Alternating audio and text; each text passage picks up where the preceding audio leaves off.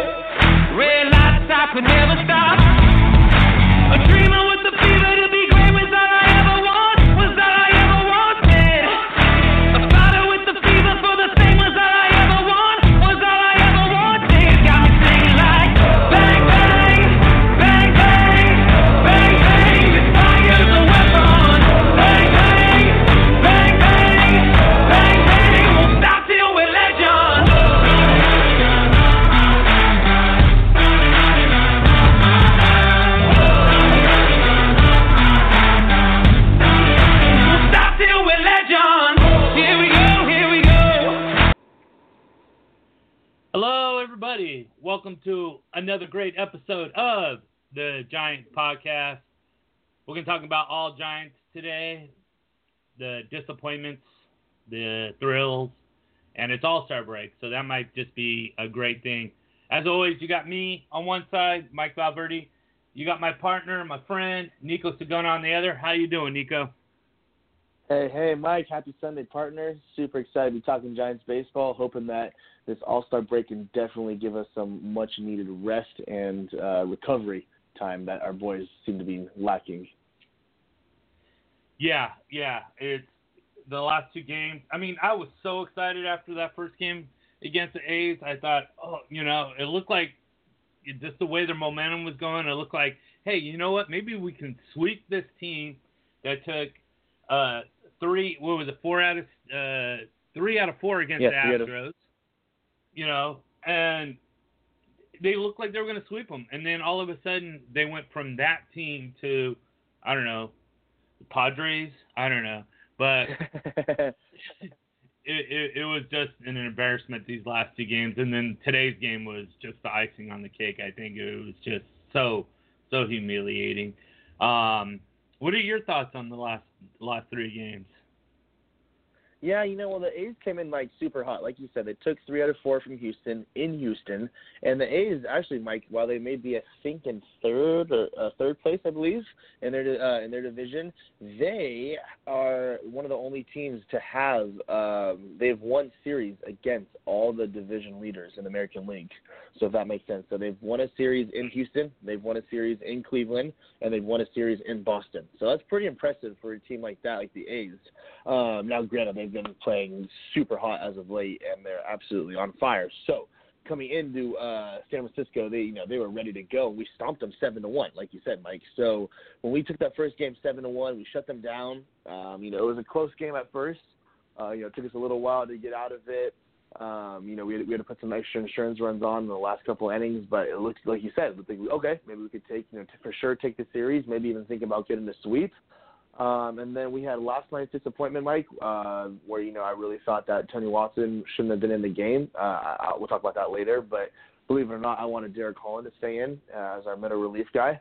Um, you know, just kind of stretches us all the way out into their closer role, or you know, as long as we can go, because we did have a one-run lead at the time uh, when Holland was pinch hit for. So that was a tough one. And then today, Mike, yeah, today was just another rough one. Uh, like you said, icing on the cake, kind of just curb stomped us. Uh, we're going into the All Star break limping with our tail in between our legs, so it's going to be uh, frustrating. But at the same time, it's got to be nice knowing that we have a few days off to reset our rotation, to let our guys heal up, and to get everybody kind of, you know, hopefully back to normal. Because Mike, there's a stat that really scared me that I saw today. Uh, Posey, McCutcheon, Belt, and um, Belt and Crawford didn't have a home run in the entire month of uh, this entire month. So, uh, you know, before the All Star break, you know, it's something that we need to address.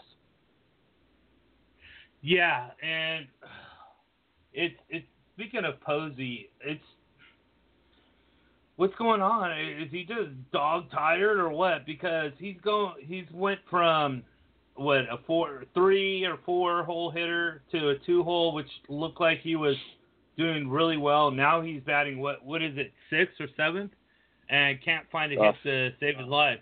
Uh, I well, do you see uh, what may be happening, or do you think he's just tired?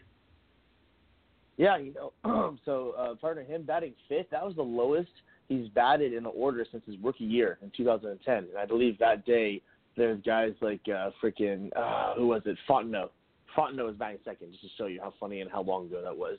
Um, Yeah. But yeah, so the last time that Posey, you know, had batted out of the top four, uh, you know, had been since his rookie year. So this was a big deal. And Bochy said that he wanted to uh, mix up the lineup a little bit, give a little bit of um, you know balance, so he can mix up the lefties and righties. But uh, at the same time, like I mean, it seemed like McCutcheon came up, but he batted fourth. Uh, it seemed like McCutcheon came up a lot of times, or uh, Belt batted fourth as well. I think one of those nights. It just seemed like a lot of times Posey was on deck for a huge at bat. Uh, you know, and I, I could be wrong because Posey, you know, there's a couple of times when Posey came up. Um, but even then, like even when Posey came up, I wasn't as confident as I've been in the past. Usually when Posey comes up, I'm like, oh sweet, here we go. We have you know our best hitters up. We have a great chance for him to hit it off the wall. You know, maybe get into the ball, get a home run. You know that we're not really expecting, but still, you know, we expect Posey to put the barrel on the ball. Now, Mike, you see him, you're like, man, all right, let's see, let's see what Posey can do. Let's see if he can, you know, find a base hit, like you said, uh, just you know, kind of dump a little broken bat, you know, flip in the left field or dunk a ball into right. I mean, he seems to have no legs under him, and that seems Yeah. uh, to me to be his biggest problem. I don't know if you've said anything, Mike, but when I look at him, it looks like his legs are exhausted. Yeah, and I, I it's it's almost it's like he has the same same swing as McSuckin. I mean McCutcheon, and um, and it, and they're both not not using their lower half. It's just all top half swinging, and obviously there's no way you can drive a ball if you're just swinging from your top half. So it, yeah, I think I think just being in the squat as long as he has, and then you know you have to throw, also throw in the fact that how he's ever since he's been a rookie, he's he's been playing in these long seasons. I mean, they they ran three three World Series, and then they also added a playoff series in there as well.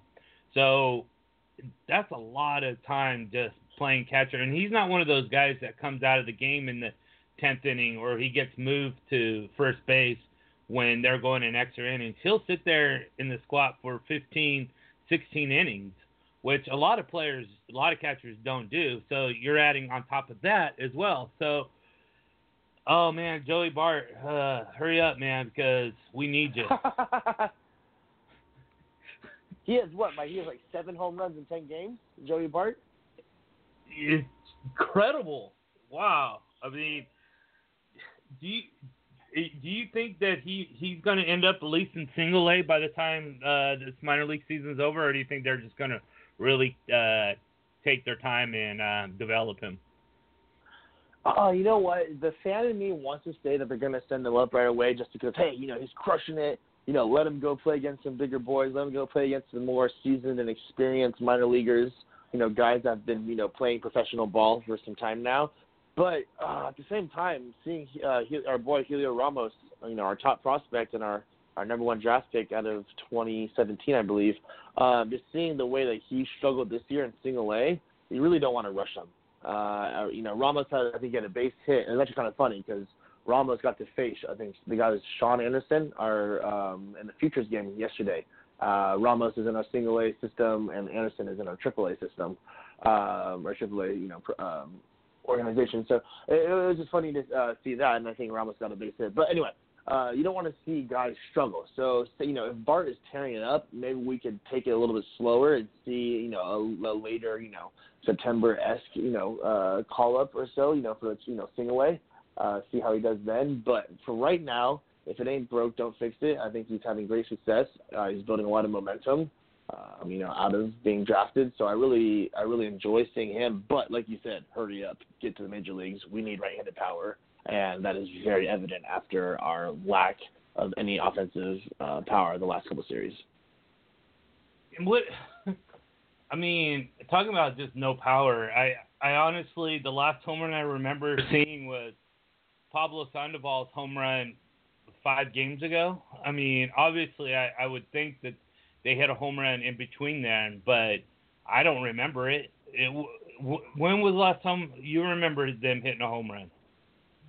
You know, the only ones I've seen are the Ch- uh, the Chase d'Arnaud um, his little, you know, his homers. Uh, and it's funny that our second baseman, our kind of utility guy, is the person to be hitting, you know, the only home runs in the last couple of days. When you would think, with the you know unusually warm weather in San Francisco for this time of the year, uh, you know, San Francisco, we get the Indian summer, so it's usually much colder until the end.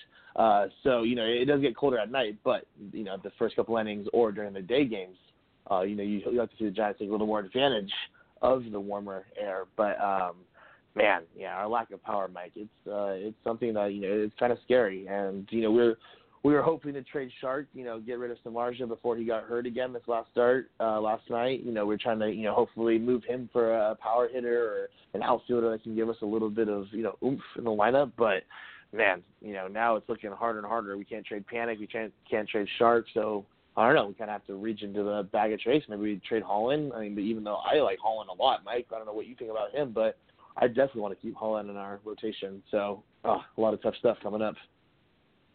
I I would rather keep Holland than Block. Yeah, absolutely. Me too. Uh, I just think that Block is uh he, he he's not he has a couple good innings, but that's about it. It's like he's maximum two good innings, and then he's done. Uh, now, of course, he's had some good games in there where he's done, you know, four or five, but for the most part, it, it's usually those two or three innings where Holland has just been dominating. I mean, striking out people, just doing everything. And um, you mentioned earlier in the show, and I think now is a good time to talk about it. Is and I 100% agree with you because I was probably thinking the same thing you were thinking. Giants are up by one run. They tag out.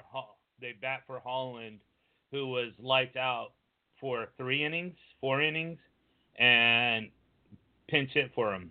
Now, what obviously we don't like that idea. What do you think maybe be going through the manager's or Bruce Bochy's mind at that time? Well, okay, so here here's the thing. It was a three to two game. Uh, we were you know up by one run. I think it was the bottom of the sixth.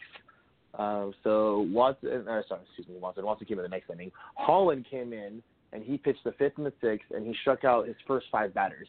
Uh, you know, struck them all out. I think he had eight swing and misses compared to Samardzija, who only had three swing and misses.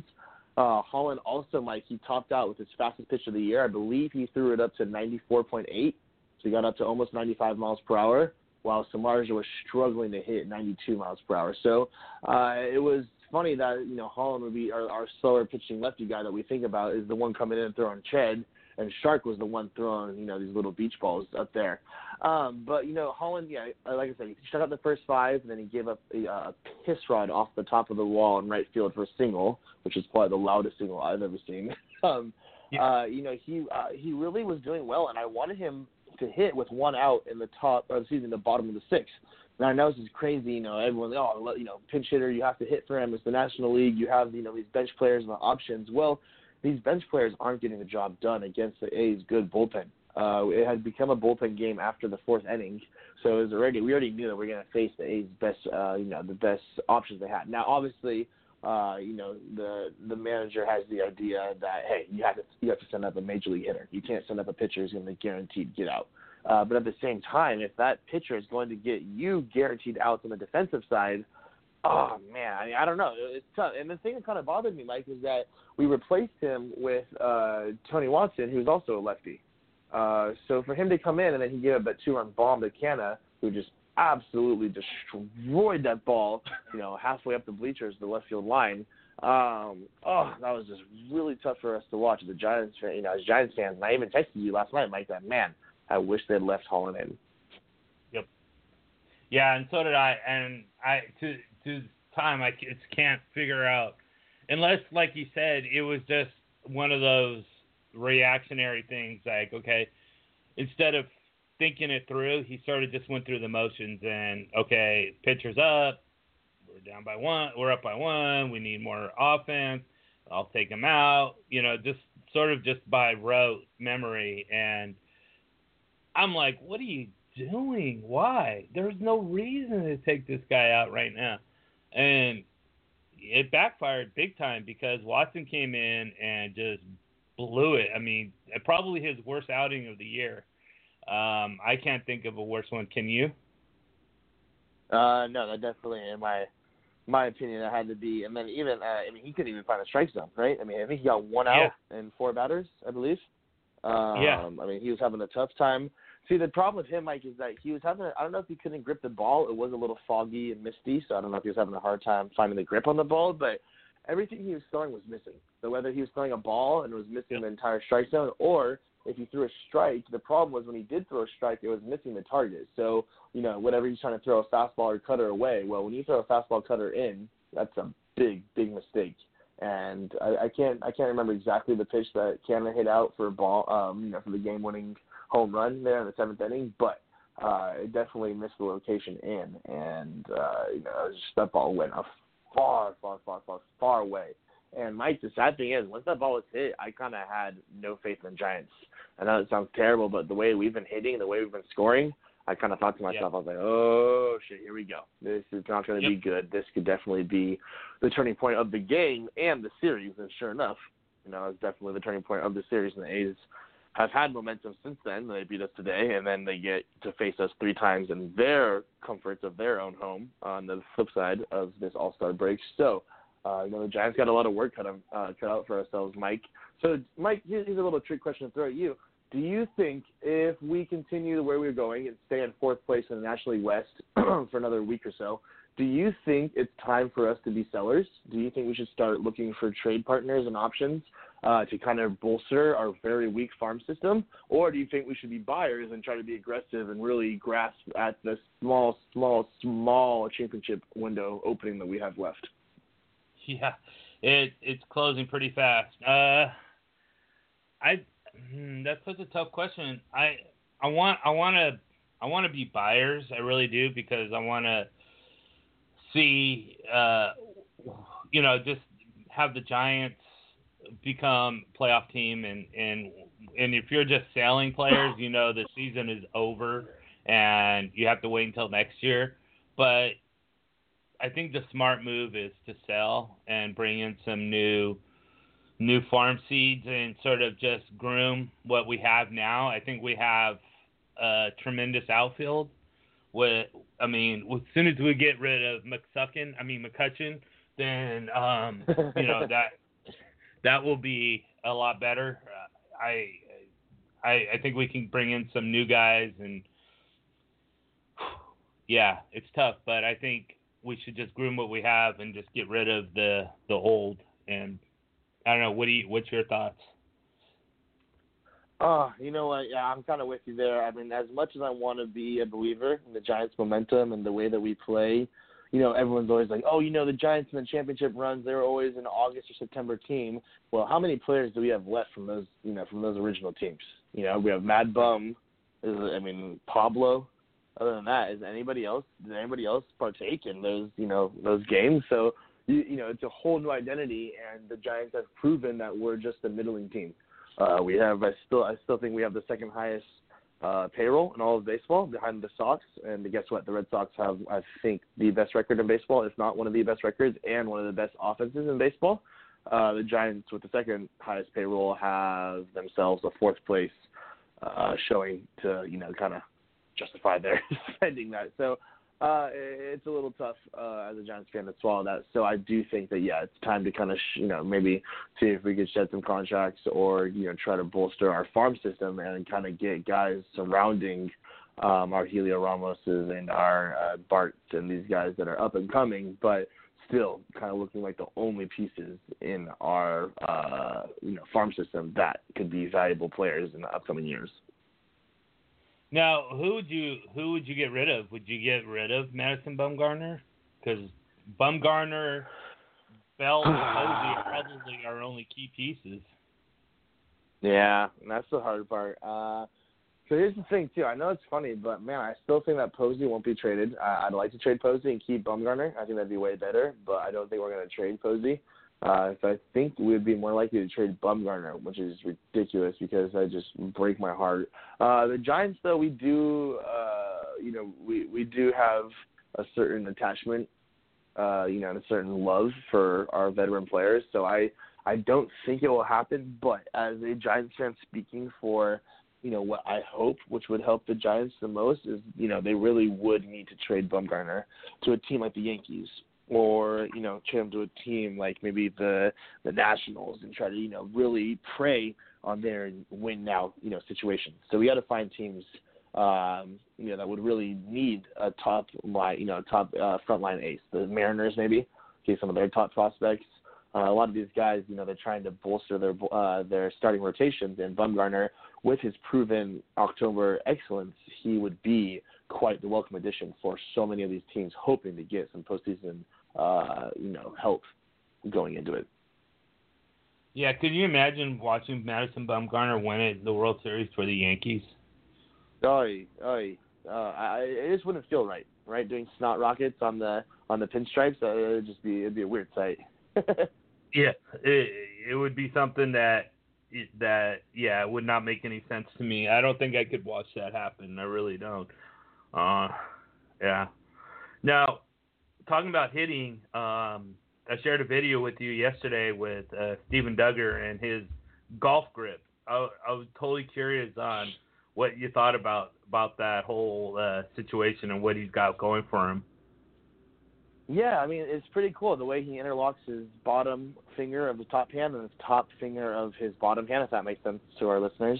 Um, you know, getting that that pinky and that pointer finger kind of interlocked and keeping his wrist together and keeping the strength, uh, the two hands on the bat. Uh, I think that definitely helps a lot.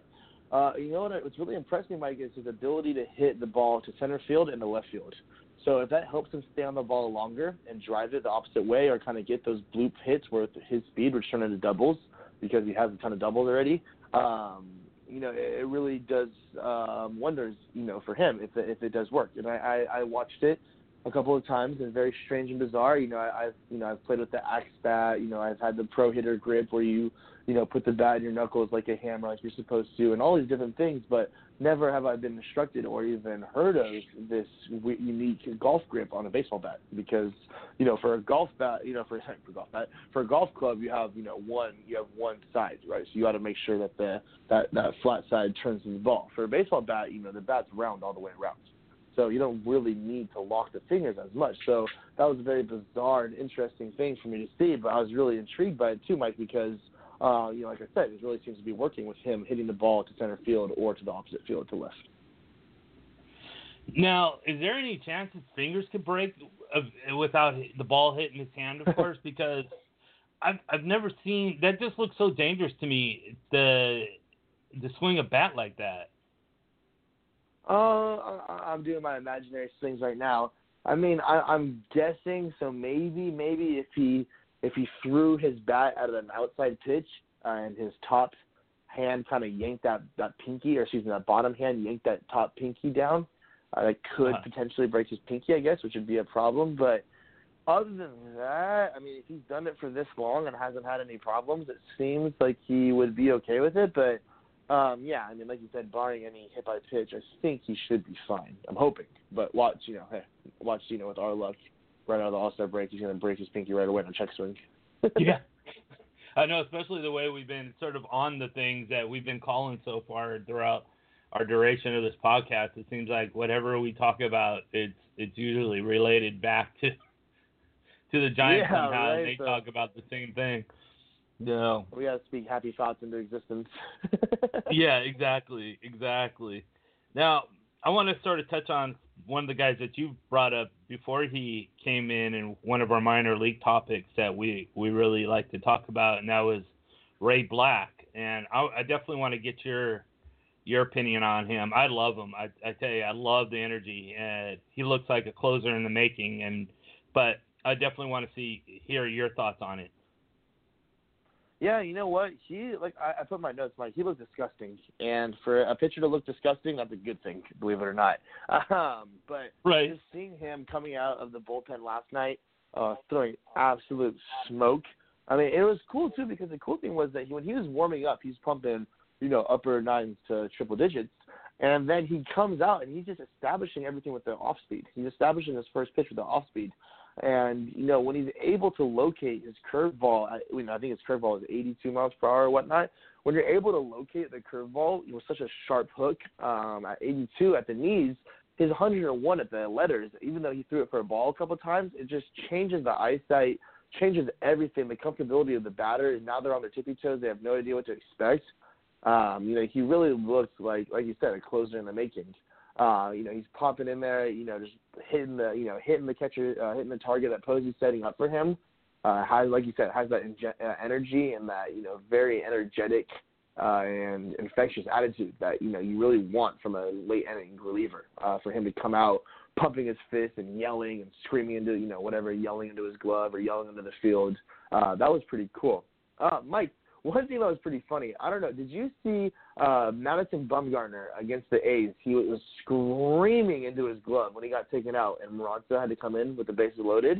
Um, I don't know if you saw that, but it was pretty funny because I guess Flaherty talked to him the day after, and yeah, Bumgarner had said that he'd asked God for a ground ball double play, and uh, he said, "Please God, I really need a ground ball right here." And then he gave up a base hit that allowed the A's to keep moving the runners around, and he got super mad. He said, "That's not what I wanted. That's not what I asked for, God." So I guess even Mad Bum, uh, you know, at times could be a little a little crazy and uh, can get a little upset at a you know the big man upstairs. so I thought that was another funny story of you know showing emotion coming off the mound. That's hilarious. No, I didn't. I actually I heard the story from Flaherty, but I caught like the I didn't catch the beginning part, so I missed I missed what was really the the preface about. But now I get it, and that that's hilarious. Um, no, I I totally missed that. I was actually at dinner at the time, and um, they had the Giants game on behind me, so I would flip back every once in a while and then get hit in the shoulder by my wife, and and so I'd recognize, okay. I, I, I need to pay attention to dinner, not not the Giants game, and so I, Right. I did I I accidentally did miss that, but um, it sounds like Bumgarner totally just you know whenever you know he's interesting. He whenever he does great, he you know he doesn't really show it, but when he does things that are not at what he expects himself, ooh, he he writes himself pretty hard. Yeah, very harshly.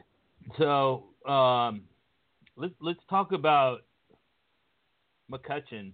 What you what did you think on on um, that two two pitch uh, with uh, third inning? And he made that that jump on the ball. Um, what what what are your thoughts on that? Um, are you talking about the one where he got thrown out, uh, the stolen base? Yeah, uh, exactly. Cut ceiling? Yeah, yeah. Oh, Mike. So yeah, I texted you. I was so pissed off about that. Okay, so we had a we had a tough situation up. I think it was. um Let's see. I'm looking for my notes here. So yeah, it was a two-two pitch. Uh, we had first and third with one out and Crawford up. Uh, McCutcheon's batting and or sorry, McCutcheon's on first base and there's one out and it's two-two count. He goes and he runs. Uh, I I don't know what he was doing, but regardless, whatever happened, he got thrown out. Uh, didn't even slide. He just stopped. I mean, he like he got tagged probably you know a, a foot or two in front of second base, and Duggar from at third base didn't have an opportunity to go home because it was such a bang, you know, such a quick throw uh, from the catcher. So that uh, that was just really frustrating, Mike, because you know a three-two count I can understand that let that you know you kind of let that go, but uh, a major league runner should know that a major league pitcher on a two-two pitch, he has the ability to throw a waste pitch.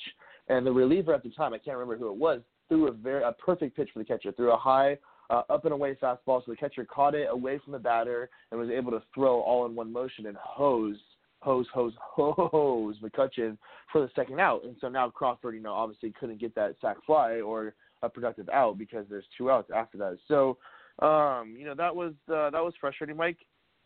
Um, you know, McCutcheon did have a steal a couple nights ago where he put himself in scoring position for Posey, uh, I believe in the eighth inning, and that was nice to see. But uh, you know, for someone as fast as him and that's been a veteran and around the game for so long, you would like to see a better awareness, uh, you know, count awareness, and also just knowing the situation and how many outs there are.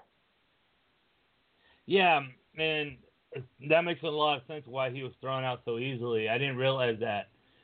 And boy, you know, it it just seems like all the mistakes that he makes are I don't know if they're just exemplified because of the fact that he's struggling so badly and and so anything that he does wrong is just like, oh god, not another not another one.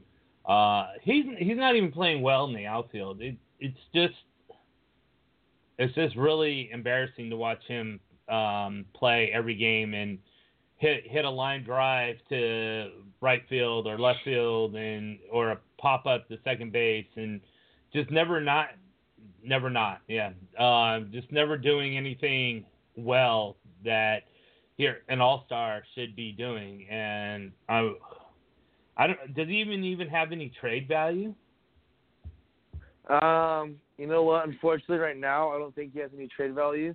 Uh, he doesn't have enough pop in his bat. He doesn't have, uh, you know, he's not really crushing the ball out of the park at all. He's kind of stopping the extra base hits.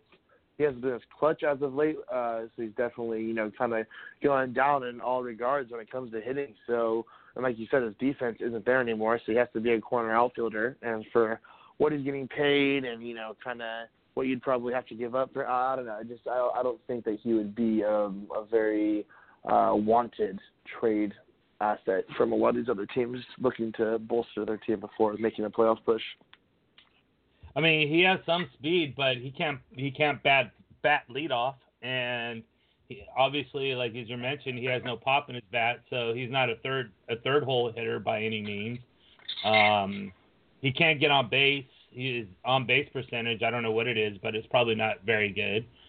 So, I mean, he he's practically useless. It, it I mean, we we McCutcheon we already got rid of um, Jackson, and Longoria has been. We might as well say his whole year's been hurt because he hasn't added anything when even when he was playing. So we brought in these three guys, and all three guys have been just absolutely awful. I mean, awful to the point of where you don't even want them on our team anymore. And I mean, did we make any good moves during the off season? Um, I, I'm trying to think. I mean, like I said, I was always telling you that I was very envious of the Brewers. The Brewers went out, they traded for Christian Yelich, and then they went and they signed Lorenzo Cain. Those are both guys I wanted really badly.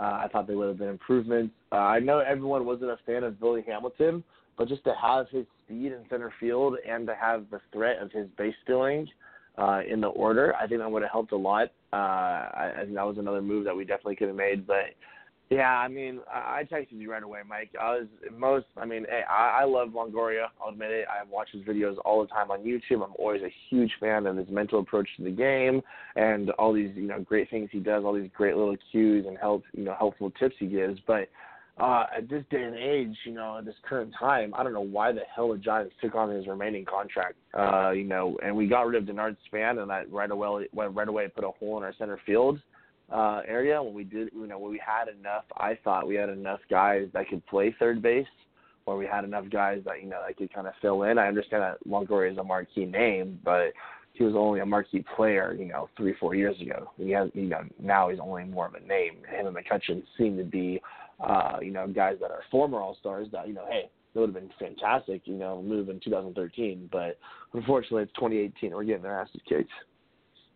Yeah, totally. And for, from now on, I'm going to refer to, unless he can change it, um, I'm going to refer McCutcheon to McSuckin. And, you know, until until things are changed, that's who he's going to be.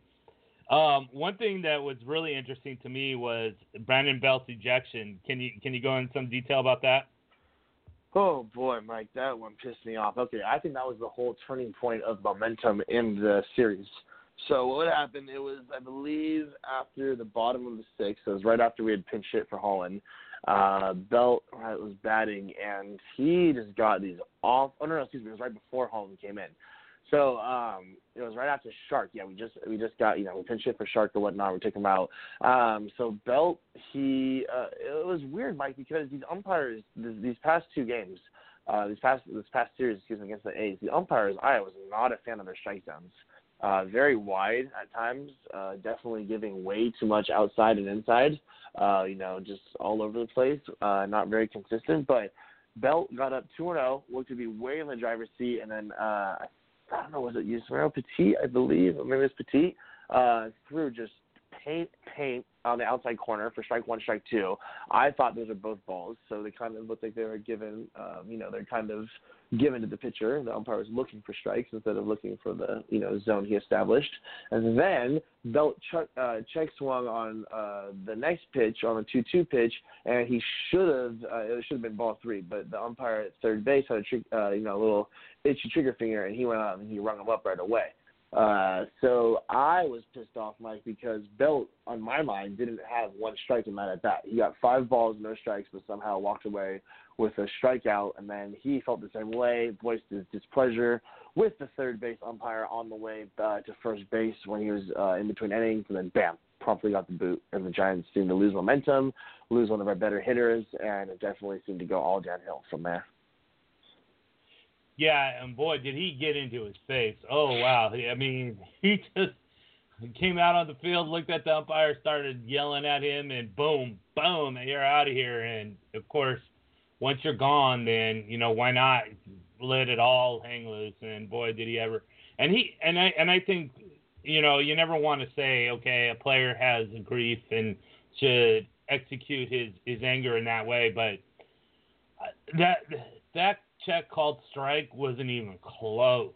I mean, I don't even Yeah. know what what he was looking at because, or if he was paying attention at all, and he just flipped the coin in his head and said, "Okay, heads at the strike," and it came up heads. I don't know, but wow, I mean, he barely even got that bat off his shoulders, and so yeah, I don't I don't blame him at all for for for that that one bit. Yeah, that was that was rough. And like I said, just kind of carried into everything, and um, you know the team seemed to suffer. I mean, Holney came in and shut the shut the door right after that, and kind of solidified things and gave us a little bit of um, you know calmness to the to the uh, attention that the belt uh, umpire feud had led to. But man, that was that was tough to have uh, you know have happen right there in the I believe the fifth inning. You know, and and speaking of which, I'm, I wanted to sort of talk about intentional walks, and we have a player that's sort of leading that league in second in the league, I should say, in intentional walks, and he's got to be a power hitter, right? He's got to be. I mean, I would imagine Brandon Belt leading that. It, it can't be, you know, anybody like uh, Crawford or somebody like that, right? Isn't that funny? But you know what? The funny thing is too, Mike, is that right now, if you ask me who I would want to hit the most with the Giants, uh, you know, needing a base hit or needing a, a quality at bat to win the game, I would say Crawford. And like you said, like you, uh, you know, kind of led us into, yes, Crawford is leading the team and uh, the the National League besides Harper uh, with 11 intentional walks.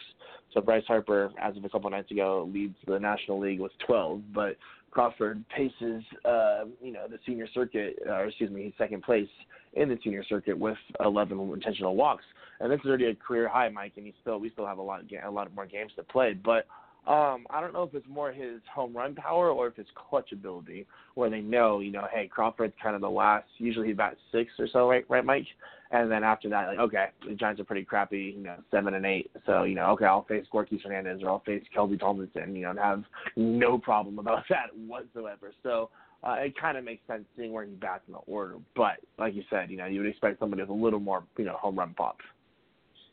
Yeah, and that's that's totally interesting. When you brought that up, I was kind of floored by that myself. I, I would never have thought that Crawford would be such a. I mean, you could sort of say, okay, well maybe he leads the team because the Giants are so weird like that, you know, where it's the homer leading hitter is uh, Gorky Hernandez or something to that effect, you know, and you're just like, okay, that kind of makes sense, you know, because that's the Giants.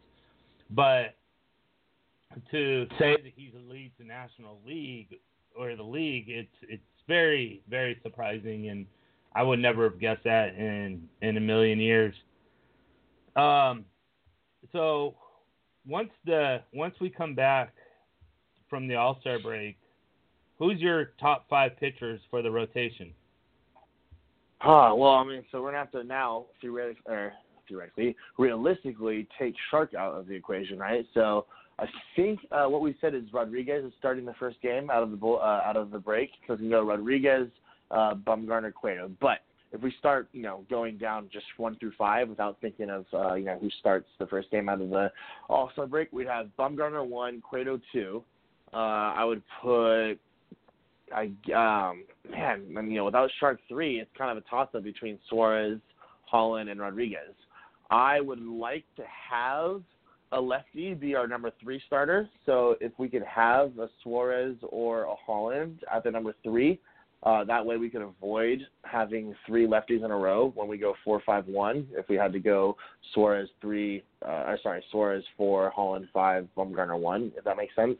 Uh, you know, pitch, uh, managers like to have a lefty righty lefty uh, kind of combo sometimes, or just you know that's the whole reason Buster Posey got moved down in the order. So if we can move Buster Posey the lowest in the order that he's ever been in his, uh, you know, since his rookie year, I definitely think that we can move around, uh, you know, Rodriguez out of the what I think he should be the number three starter. I think we can move him down to number four. And uh, either between Suarez or Holland, whoever's throwing the ball better, they would be theoretically our number three starter.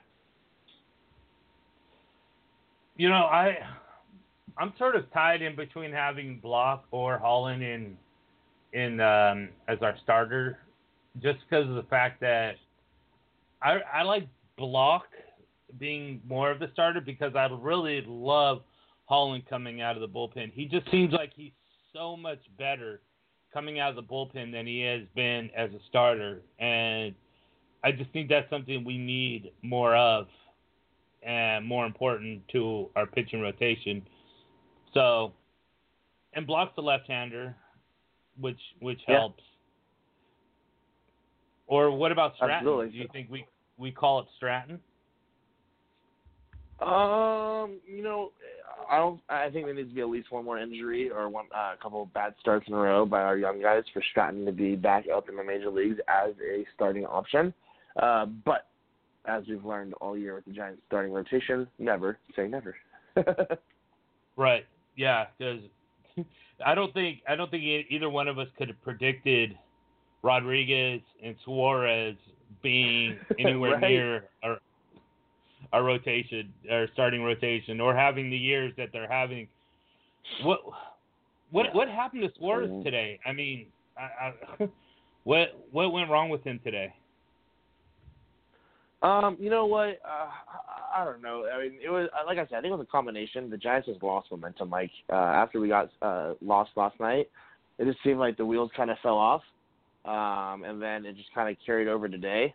Um, you know, I, I, I was really hoping we could end it on a good note, but you know, he he let up uh, what four runs here. Yeah, he let up four runs. Uh, struck out five. Uh, you know, he he it wasn't a terrible day, but yeah, to give up four runs uh, when your Giants team can barely score four runs in a series, uh, you you know you're really not doing your boys a lot of favors. and then to give it over to a bullpen that's probably going to give up a few more runs themselves, uh, you're not going to you know really have much of a chance to win. So. Uh, for the Giants, you know, uh, it just looked like, you know, I don't know if Suarez a little tired today. I don't know if maybe his elbow, his arm was hanging a little bit, shoulder a little tired. Uh, you know, he'll have a nice uh, amount of rest. I, I think this is uh, the most he's thrown.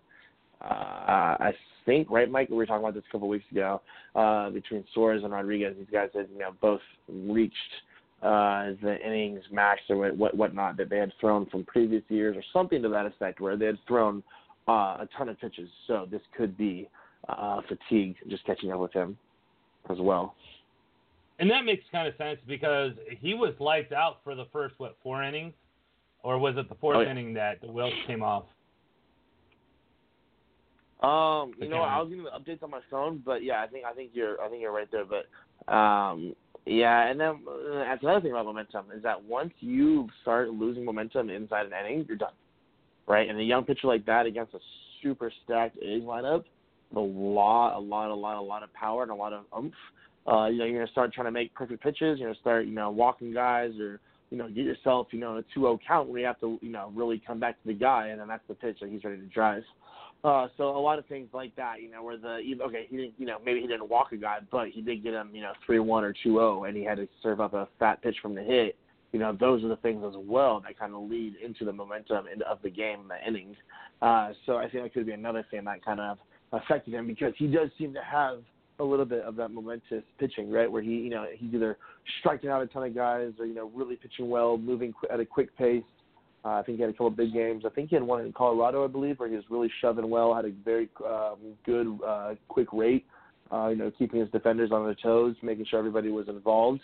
Uh, you know, making sure nobody got tired and stagnant. But uh, that also on the flip side, you know, when you you know kind of start the snowball effect, I think the A's hitters were able to take advantage of his you know his stuff today. Yeah, and you know another player that um, has really surprised us. Speaking of surprising players, I, and I really enjoy watching pitching is Moronta. And Yeah. I really want to get your idea or your thoughts on him coming out of the bullpen. Yeah, you know, Mike, he's another guy that he almost could be a closer type guy. Um, you know, he comes out, and I know it's kind of stereotypical, like, oh, okay, you know, he throws 90, you know, upper nine, so obviously you're to say he's a closer type, but um, I think that he's the type, you know, he's a guy that he was able, and the cool thing is, too, Mike, is that for the first time ever when I was watching Moronta, uh, usually, you know, I, I try to call pitches uh, when I, you know, I watch the games uh, at my house all the time when I'm making dinner or eating dinner or whatnot, and um, you know, I, I talk to myself all the time. I'll be honest, uh, but I'm always trying to call the pitch. Okay, what are we gonna throw here? We're gonna throw, you know, slide piece low and away. We go fastball up and in, and you know, for me, uh, I used to always think, you know, something I'd like to hit, and that's why you know I no longer play baseball is because pitchers don't throw that. so what really helped me. Which is kind of funny. I was watching a Kershaw game a couple of years ago live, and I was watching him just carve up the Giants. And he kept throwing a slider in fastball counts. And I was thinking that's just so disgusting. You know, for him to be able to throw an off-speed pitch in a fastball count, that really destroys the hitter's timing and confidence. So the cool thing was, Mike, with Moronta, as of late, he's been really throwing a lot of sliders and these huge, you know, full count at bats. Or, you know, a huge two-two at bat where the guy's been battling, battling, battling, and then he breaks off just a filthy slide piece at the knees for you know a called strike three. The guy's just not ready because it's 17 to 18 miles per hour slower than his fastball. Uh, so for Moronta to come out with that excitement and that enthusiasm, you know, sometimes it does hurt us. Uh, he has come in sometimes and just you know walked the bases loaded or you know got no no outs and left you know the next bullpen pitcher with a big old mess on his plate. But when Moronta is on, he's able to locate his fastball, you know that upper nines. He's able to locate it above the belt, and he's able to throw that slide piece with confidence in a fastball, you know, fastball, you know, expecting count. That just makes him so much filthier. Do you think he can be our, our uh, a closer? Um, oh, you know what? I I would say yes, but I think best case scenario, him and Will Smith would be our eighth inning setup men. Uh, you know, assuming that Strickland doesn't come back as strong as he, sh- you know, as strong as he could. I I think Strickland, if Strickland comes back the way he was pitching, Strickland uh, could definitely be our closer or whatnot. But as of right now, um, I, I think Moronta definitely could be a closer right now. But for the, you know, if everyone's healthy, I think he would serve us best in eighth. What? And and it's sort of hard to tell, but I guess maybe a hypothesis, uh, and it kind of surprised me as well, is I don't understand why Bochy hasn't tried him as the closer as of yet. Do you, do you have any speculation on why? Um, you know, it seems like Bochy, he's the same thing. He sticks with his veterans, and I'm not saying that Moronta's not a veteran, but um, I, I don't know. I, it's, it's it's a bizarre thing to me that you know Bochy hasn't turned to him. He's gone to all these guys. You know, Will Smith up until this year had what closed like one game in his whole entire life. Um, you know, same Tony Watson, same thing. He never really been a closer his whole life. Uh, Strickland, we're kind of forcing him into the closer role now just because he throws hard. So a lot of guys are getting their first opportunities to get that close, or the, you know, to be our closer. So uh, for Bochy not to give the opportunity to Moronta, yet, you know, definitely is surprising and uh, something we could definitely look at as the year progresses. Um, you know, this is still my crazy theory, but I still think Samardzija would best serve us as a closer uh, if he could just learn how to come out of the gates throwing strikes. Uh, you know, kind of you know a different, totally different mentality than a starting pitcher. But um, you know, I think someone like him could be a, a definite uh, closer. But you know, it's just wishful thinking. And I, I really think that they're probably going to be heading that way because obviously no one's going to want Samardzija um, unless we just give him up for nothing. But in a realistic sense, right now, no one's going to want him, and he's headed for the bullpen. It, it, there's just, I just don't see him as a starting pitcher. So you got to put him somewhere. And obviously, he's not gonna. They're not gonna pay him now that kind of money to put to pitch in AAA. So the bullpen it is for him. I, I really believe as we come out of the All Star break. So why not? I mean, I Will Smith Right. has done a fantastic job. You're right, and Smith has done wonderful, but he's not a closer. He's he, you know, he's just it's just not his thing. And why not have Samardzija uh, try that out until we get Strickland going, or if Blach, if they can move Blach up in that rotation and have him not rotation, but I, I guess it's a rotation of, of bullpen and move up into the closing role. I I think you know definitely they they definitely want that headed for him. And I don't know what. I guess that's it, really. I mean, when when do we expect Strickland to come back? I, is he going to be? Is is he August? Is that when they're they're Uh, yeah, I expecting him back? I think Strick, yeah, Strick and Longo are both expected to be back around the first week of August or so.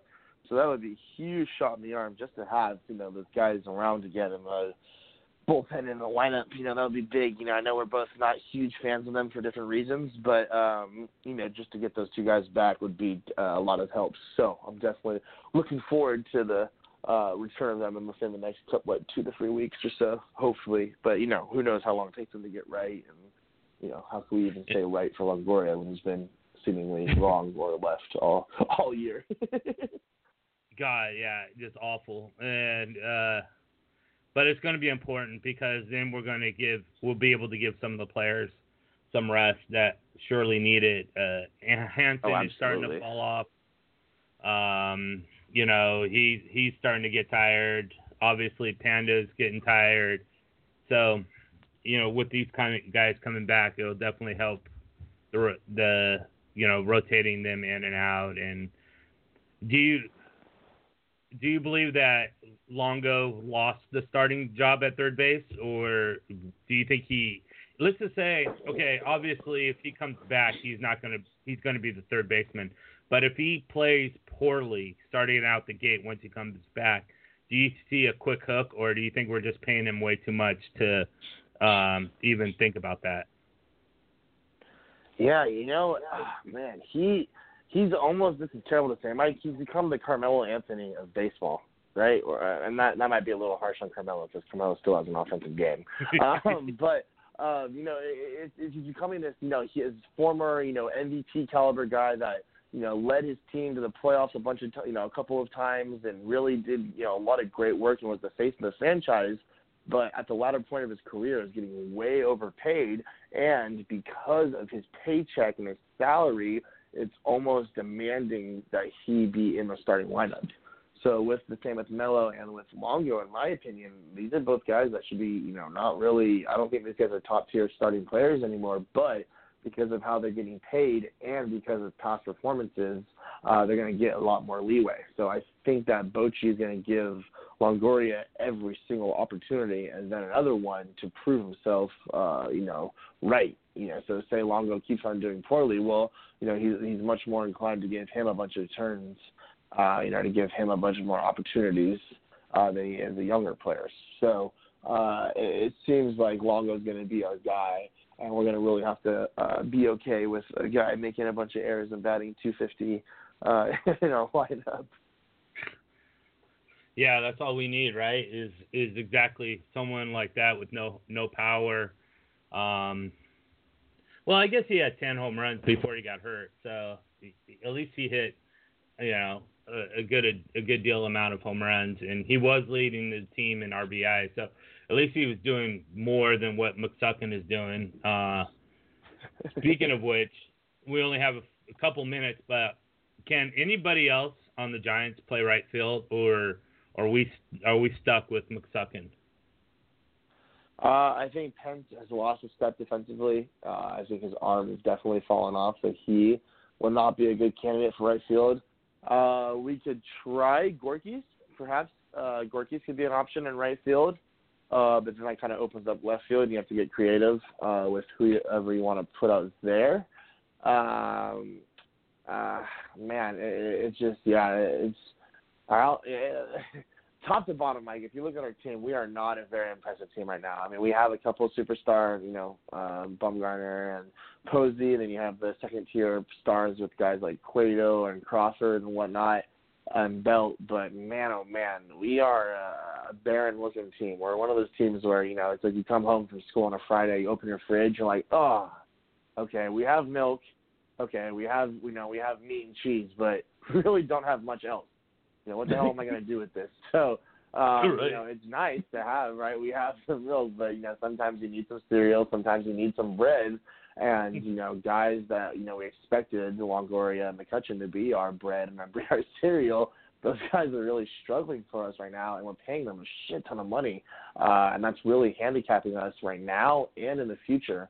Um, I think there's something that was some ridiculous thing said was like we when we got rid of Austin Jackson, we saved you know two million dollars, so now we can make a competitive bid for Bryce Harper. I'm like, just you know, first off, get the hell out of here. You know, uh, there's speculation that Harper, you know, a couple years ago could be a 500 million dollar man. I don't think that's possible, but I definitely think he breaks uh, Giancarlo Stanton's record of the what 330 million dollar contract. So uh, Harper's definitely going to be you know 350 million dollar man. So you know, for the Giants, you know, be you know getting rid of Austin Jackson helps them for next year. It's like okay, that, that's cool. Thank you, thank you that we shed the 2.1 mil, but guess what? We're still you know the highest, you know, second highest, you know, payroll, and we're paying the most money to guys on the disabled list in all of baseball by a wide margin. So, but all those things all add up, and you're like, holy lord, we need to figure out our finances. Yeah, and it doesn't help when you add people like um like we've talked about, especially you know Samardzija and you know those kind of those kind of players that just haven't played up to even near their contract. You know, I was thinking uh, for next week. Uh, I don't know what game we we come in on it, but we won't have a series, a complete series to talk about. So, what I was thinking is, what about giving um, each like infield, outfield, pitching, bullpen um, are starting, you know, awards. So best best infielder of the of the first half and best outfielder of the first half and Oh, the worst outfielder of that. What do you think of next week? Do you think that's a good idea? Oh, absolutely. Yeah, I think that'd be a great way to kind of start off the second half and you know wrap up the All Star festivities with some you know awards and accolades in our minds of you know from our intent watching you know what we think and what we've picked up and garnered over the year. Perfect. And we'll do that. We'll definitely do that. Well, you can follow me at RFL Red Zone and Neiko. Where where can they track you at? Oh my goodness! You know what? I I, I totally spaced. Uh, I didn't make a Twitter account. Okay, I promise. I promise. I promise for the All Star weekend because I've been I've been I've been I've been. I mean, I follow. It's so funny. You know, I have my Bleacher Report app where I'm on the Twitter stream nonstop for the Giants, but I don't have my Twitter app, so it's just it's it's hilarious. I'm on, I'm on Twitter all the time, so I never think to make But you, know, you don't have an one. account. But I don't have a freaking account because I just have the you know easy easy access from Bleacher Report, which is such an awesome app. Um, but yeah, so I'm I'm definitely gonna need to hop on that next week because like I said, I'm definitely getting jealous of you. Um, you know, with all your your cool you know your cool little names and everything, and talking about fancy football as well and getting all these things going. So the more sports, the better. I know Twitter is definitely a place for that. Yeah, yeah, and it's not the it, it's not the heartache of Facebook and and all that political pressure and just junk that is such a downer of your day. So yeah, um, I, I love Twitter for that reason. Um, now I guess that's it. Um, everybody, thanks for listening. I hope you guys had a great weekend. You'll have a great week and. Uh, tune in next week and we'll we'll be talking about the accolades and all star who we think are the best players.